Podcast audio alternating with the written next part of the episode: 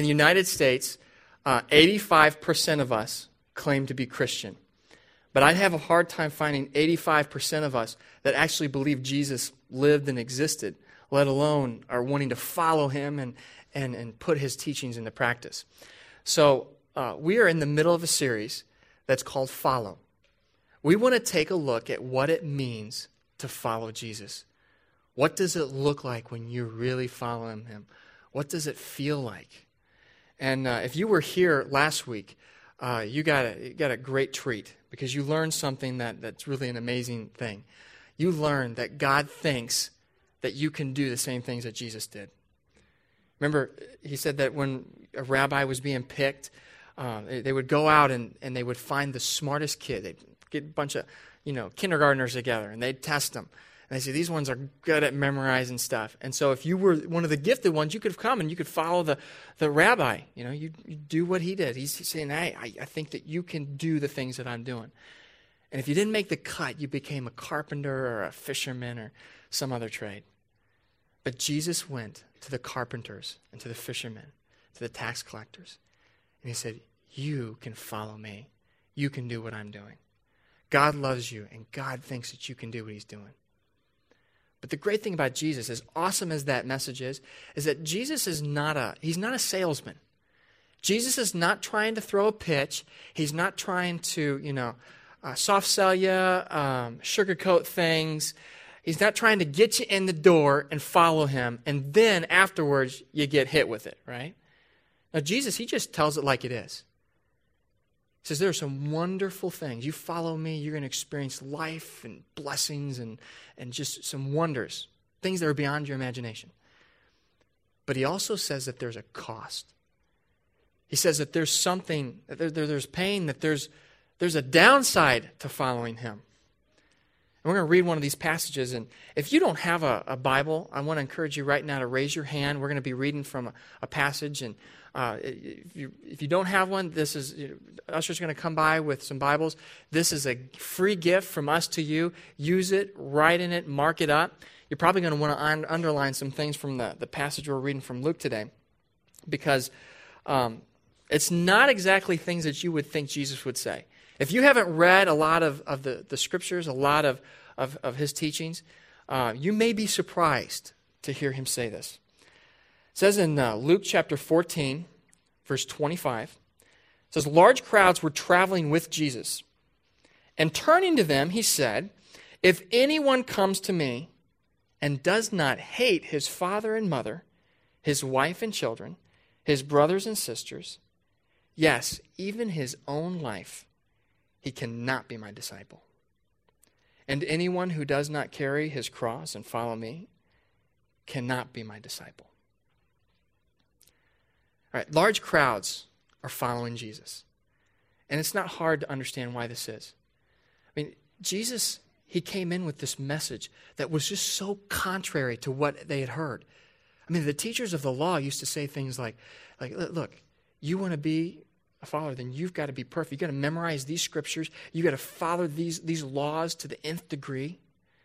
And they were, they were famous for putting all these heavy burdens on people. And yet, a lot of times, they didn't even obey the spirit of the law. And Jesus went to those that were the outcasts, those that were the sinners, the prostitutes, the people who hung out in bars, the people who were stealing money from other people, the people that knew that they were on the outside. And Jesus went to them and said, You know that God loves you, God cares about you. God loves you right where you're at right now, and He wants to invite you into His kingdom. Hear this message. I mean, that was that's a pretty amazing message, popular message.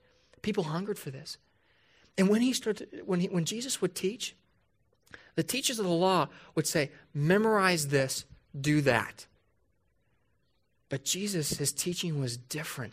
It, it, just, it was, it was like when he spoke, the words were pulled right from their own context. He would, if he was sitting at a table, he'd talk about a banquet table. If he was outside, he'd talk about a tree and he'd point to it. And his teaching was one with authority and power, not like those that were just rehearsing things. And when he spoke, he followed it up with amazing actions. People were coming to him, miracles were occurring, people were being healed. And then, not to mention all of that, but there was one time where he had these loaves and these fish, and he was just, you know, a few of them. and he fed 5,000 people. So a lot of people said, I mean, Jesus is, you know, he's interesting and he's doing all of this stuff out in the outskirts. So it's almost like, you know, you start to hear these rumors and, oh, I heard about this and then Jesus did this. And then you're starting to hear things that, that oh, maybe he was born of a virgin or that, that angels showed up on the day he was born. So this buzz is happening and, and people are starting to follow him. They want to know what's going on with Jesus.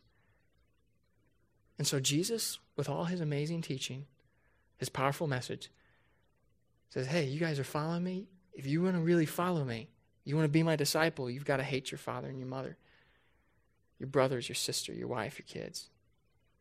Well, he's using here a Hebrew idiom that says that means love less. But when they heard it, they heard the same thing that you and I are hearing. These are strong words. He's saying that if you want to follow me, then your primary relationship has to be with me. It has to be supreme over, over all your other, the strongest other relationships that you have. And I know that there are some of you that are here today and you, uh, you know what this is all about. Because the fact that you're here at Life Point this morning is an issue with your family. You know, if you haven't been fully disowned, whenever you go in for the holidays, you know it's, it's a tough thing. They want to know why you're still going to that church. What's going on with this? Jesus says, if you want to follow me, there's a cost. It may cost you your relationships. He also says that you're going to have to pick up your cross. Now, we're familiar with this idiom, aren't we? You know, I mean, like if I'm working on a long Excel spreadsheet and I, am having to put in a long week, it's, that, it's my cross to bear, right? I mean, isn't that the, the way we use that? You know, whenever you have some tough task that you have to do? Well, it had a really different meaning for Jesus in, in his day. I mean, if you think about, you know, you're on the highway, you, you see billboards. Well, for, for them back in this time, if, you, if Jesus and his disciples were, were going from Nazareth to Capernaum, they'd have billboards as well. They were crosses with people hanging on them. And there'd be signs on there saying, you know, if you disobey the Roman government, this will be your end.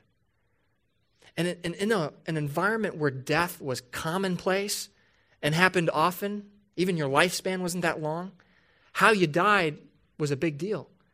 If you were going to be executed, there was an honorable way, a beheading. But this was a dishonorable way. You were naked and then beaten and then put on a cross. And Jesus doesn't say, hey, if you follow me, that this humiliation could be your lot. Pain could be your lot. He says, no, you got to go and pick this up. You've got to embrace it. That's what that's part of the cost of, of what it means to follow me. All right, so Jesus continues on.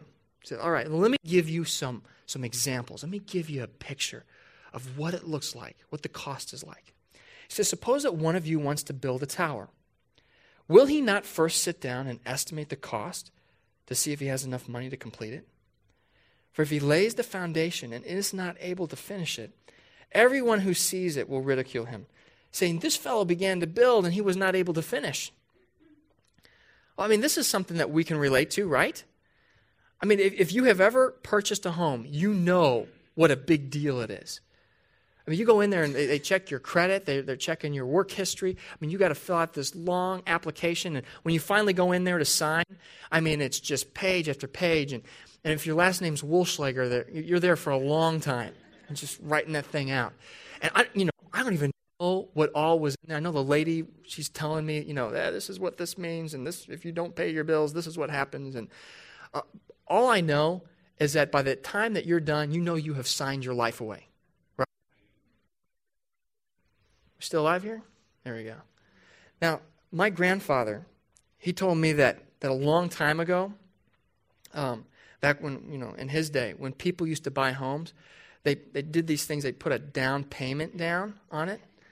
Now, of course, we don't do that stuff today. That's an old thing, you know.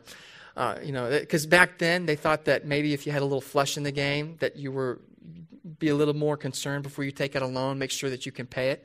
But we know today that's not a problem because we all, you know, will be able to pay those bills. It's not a big deal.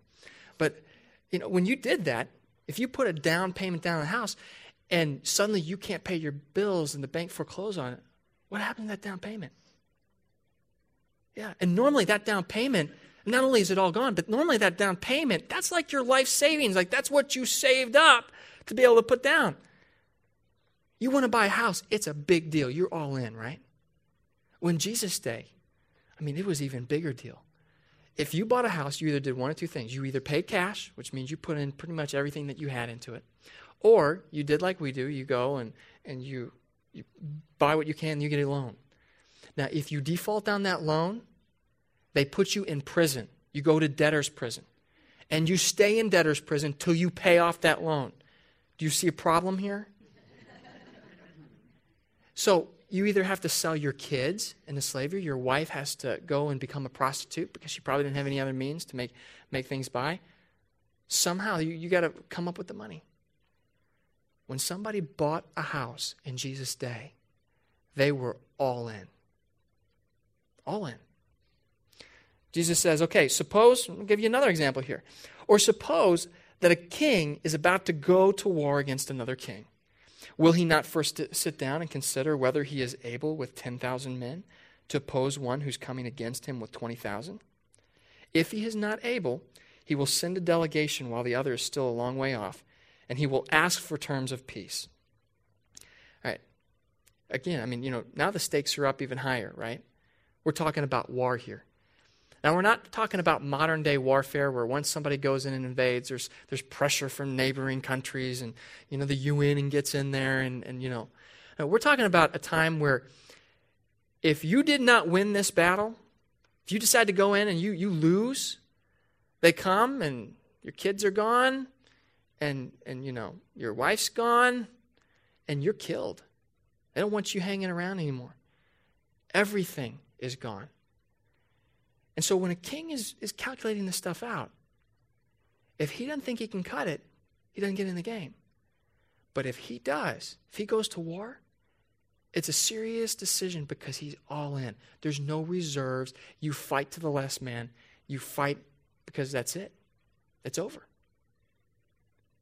You see, Jesus is trying to say here that when you make this decision and you're going to follow him, you've got to be 100% in.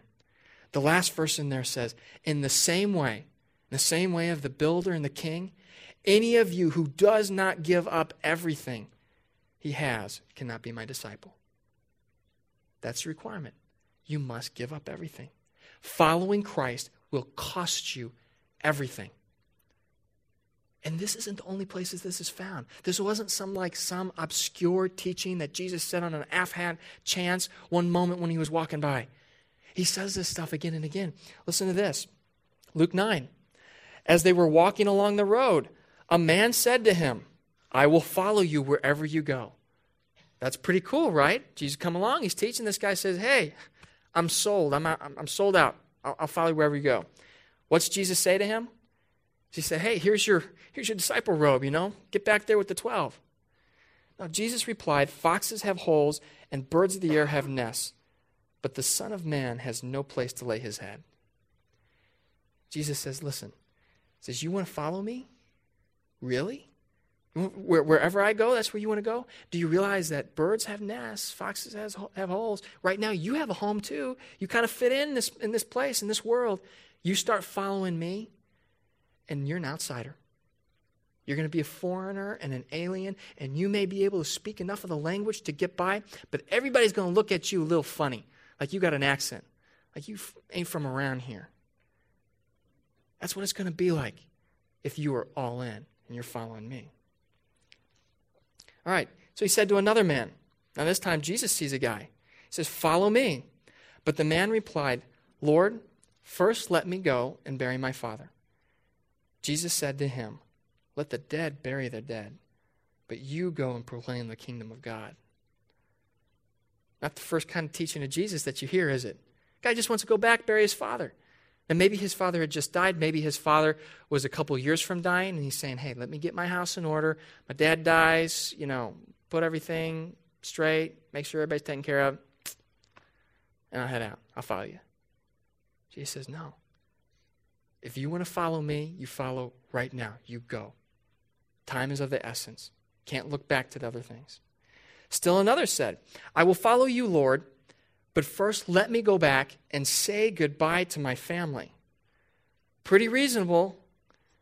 Jesus replied, No one who puts his hand to the plow and looks back is fit for the service in the kingdom of God.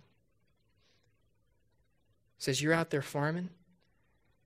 You got your plow. You're trying to make nice, even furrows. He says, Anybody who's looking back, they're going to be veering off like this. You want to follow me? You have to be all in. You have to make this your focus. You can't have anything else that's pulling you away. Following me is going to cost you everything. Now, have you ever heard that following Jesus is actually something that you can't pay to do? That actually it costs you nothing? Anybody ever hear that before? I mean, because Jesus is saying here it's going to cost you everything. I know I sat in Sunday school and somebody told me that it's free. That, that doesn't cost me anything. Paul, who was one of the great church planters in the early church, that's what he went out and he, he just plants all these churches. He writes a letter to Ephesus. This is what he says For it is by grace that you have been saved through faith, and this not from yourselves. It is the gift of God, not by works, so that no one can boast. Nothing you can do, nothing you can earn. In fact, there's people out there right now who are saying, I'm going to come to Life Point once I get my act all cleaned up. And then, much to their surprise, they're going to show up and find out that we're all a big mess as it is. They're going to realize, what was I doing this for? No, there's nothing you can do to earn this. It costs you nothing, it's a gift. So, how does this work? How does it cost you everything, but it's also free? See, if we're thinking about this in terms of contract, it doesn't make sense, does it? Like, God, what do you want from me? Because I want this from you. Okay, you're going to give me this, then what do I have to do? I have to do these things? Well, it didn't, it didn't fly with that. But if we consider it in terms of a relationship, it's a whole different thing. How many of you have either been married, married now, ever seen a marriage, been around married people? Yeah. I mean, it's, it's kind of, marriage is kind of like the primary relationship in our culture and society. It's one, it kind of like everything else kind of centers around it. And in Jesus' day, and one, one time he, he was teaching, he said, listen, if you ever really want to understand what my relationship is, Jesus' relationship is to us, then you need to look at a marriage. It's the best example. And a really good marriage is going to look like a good relationship with Jesus and his church. And a good relationship with Jesus and his church is going to look like a really good marriage. I started thinking about this. What was the cost? What did my wife cost me? Now, I started thinking through this. I, I didn't have to go out and pay a dowry, thank goodness. My wife didn't come out and say, all right, you know, here's the ring. It's at Helzberg. You know, save the money, money, you take, you get this, and then we can talk, you know. I mean, it wasn't like anything. I mean, it was really kind of, it was free. I mean, there was no cost like that. But there is a cost. I mean, like, it'd be kind of nice if I had like, like set, you know, six days out of the week, I am my wife's, okay? But Friday night is mistress night. You know, I mean, I could have mistress night on Friday night, but it caught, it's really one of the costs because my wife that just is inconsistent with, with that relationship. I can't have mistress night on Friday night.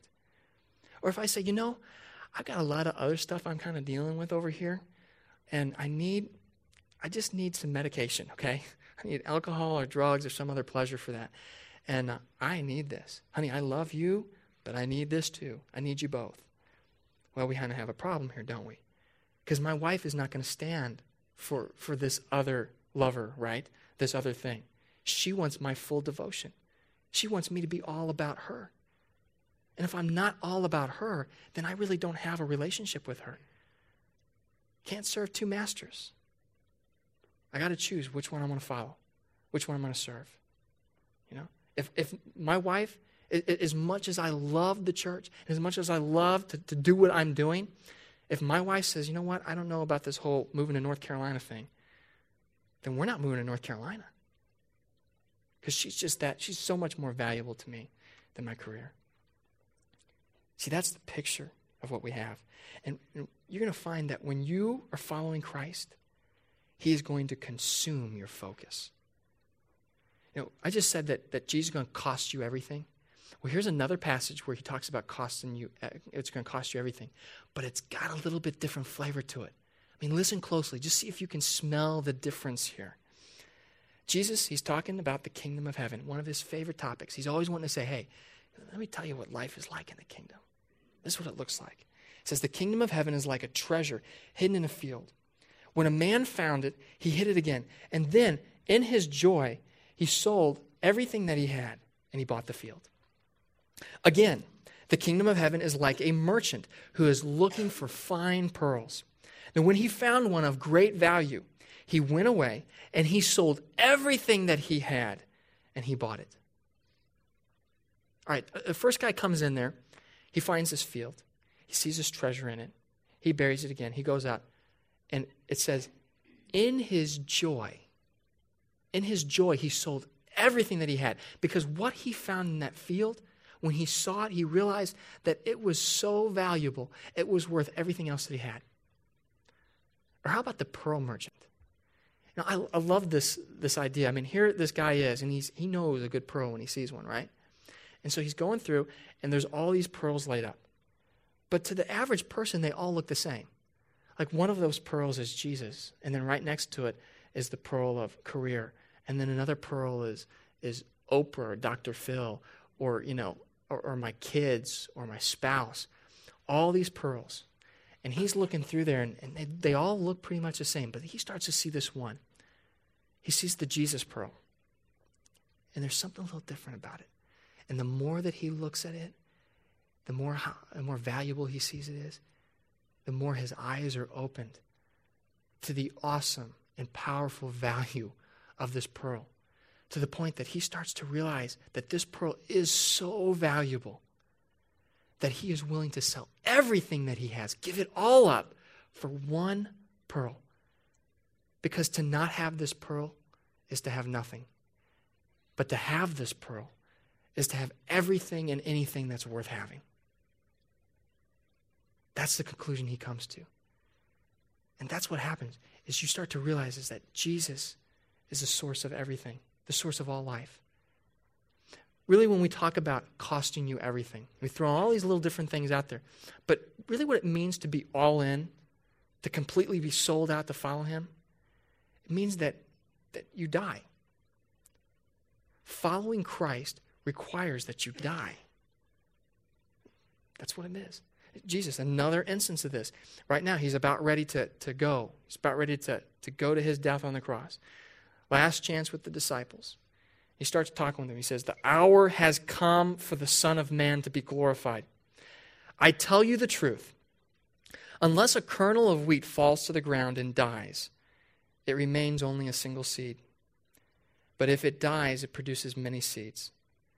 The man who loves his life will lose it while the man who hates his life, there's that idiom again, who hates his life in this world, will keep it for eternal life. Whoever serves me must follow me, and where I am, my servant will also be. My Father will honor the one who serves me.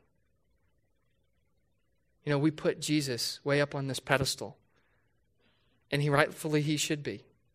But we got to remember that, that he came down to earth in the form of a man for a reason, so that we would follow him, that we would do what he does.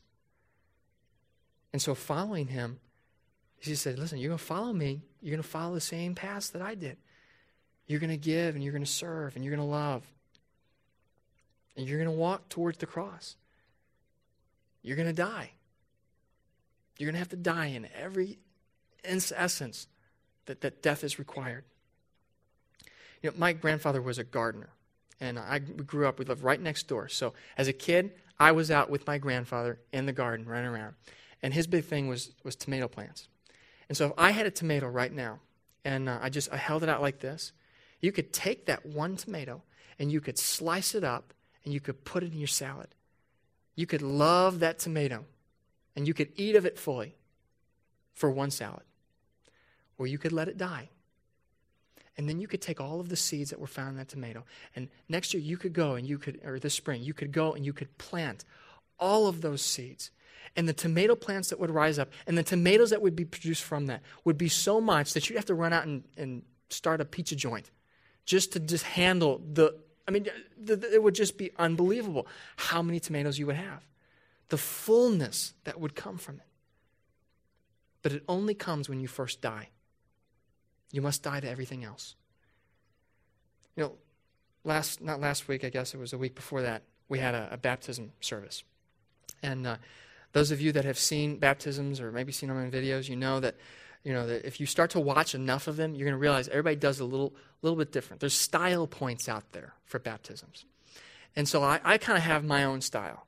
One of the things I like to do is when, when somebody's going down the water and I like to make sure that every portion of them gets under that water. No elbows flying up there. You are fully submerged in that water. And when you first go down, the water kind of just it pours over, right? Or, you know, it, it kind of moves out of the way. And I like to hold them down there just long enough so that the water comes back. It's kind of like this calm, you know. And if I hold you down there long enough, I mean, you really do experience the full death, okay? I mean, it could happen. But see, that's that picture, though, is that when you go down in those waters, you have died. When you're under that water of baptism, what happens to all the things that you own before you went into the waters? They're gone, right? How about your plans for the future? That vacation you, want to do, or going back to school and getting your degree? Gone. Because you've died.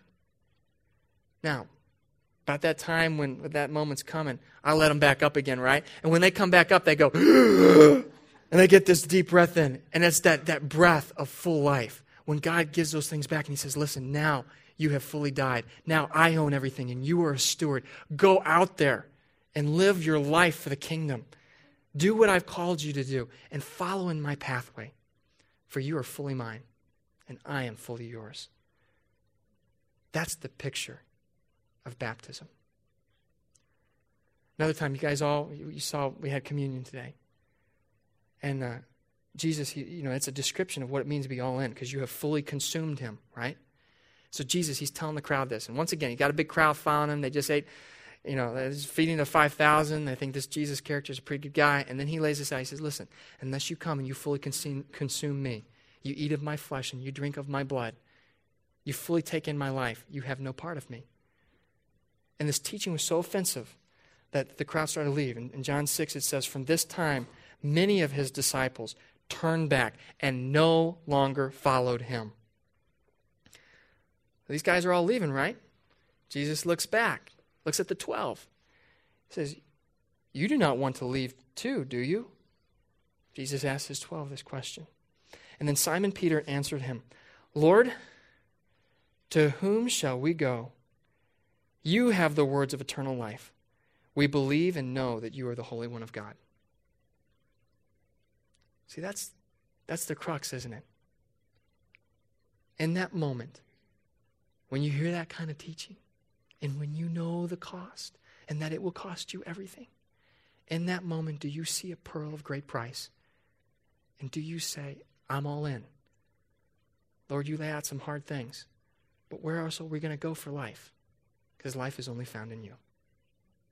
Heavenly Father, we are so thankful that you love us, that you have sent your Son to teach us and to show us and to pay the ultimate price for us. Lord, help each one of us to keep our eyes focused on you, to fully calculate the cost, and then to totally buy in with everything that we are that in dying we might have life, life to the fullest. It is in Jesus' name that we pray. Amen.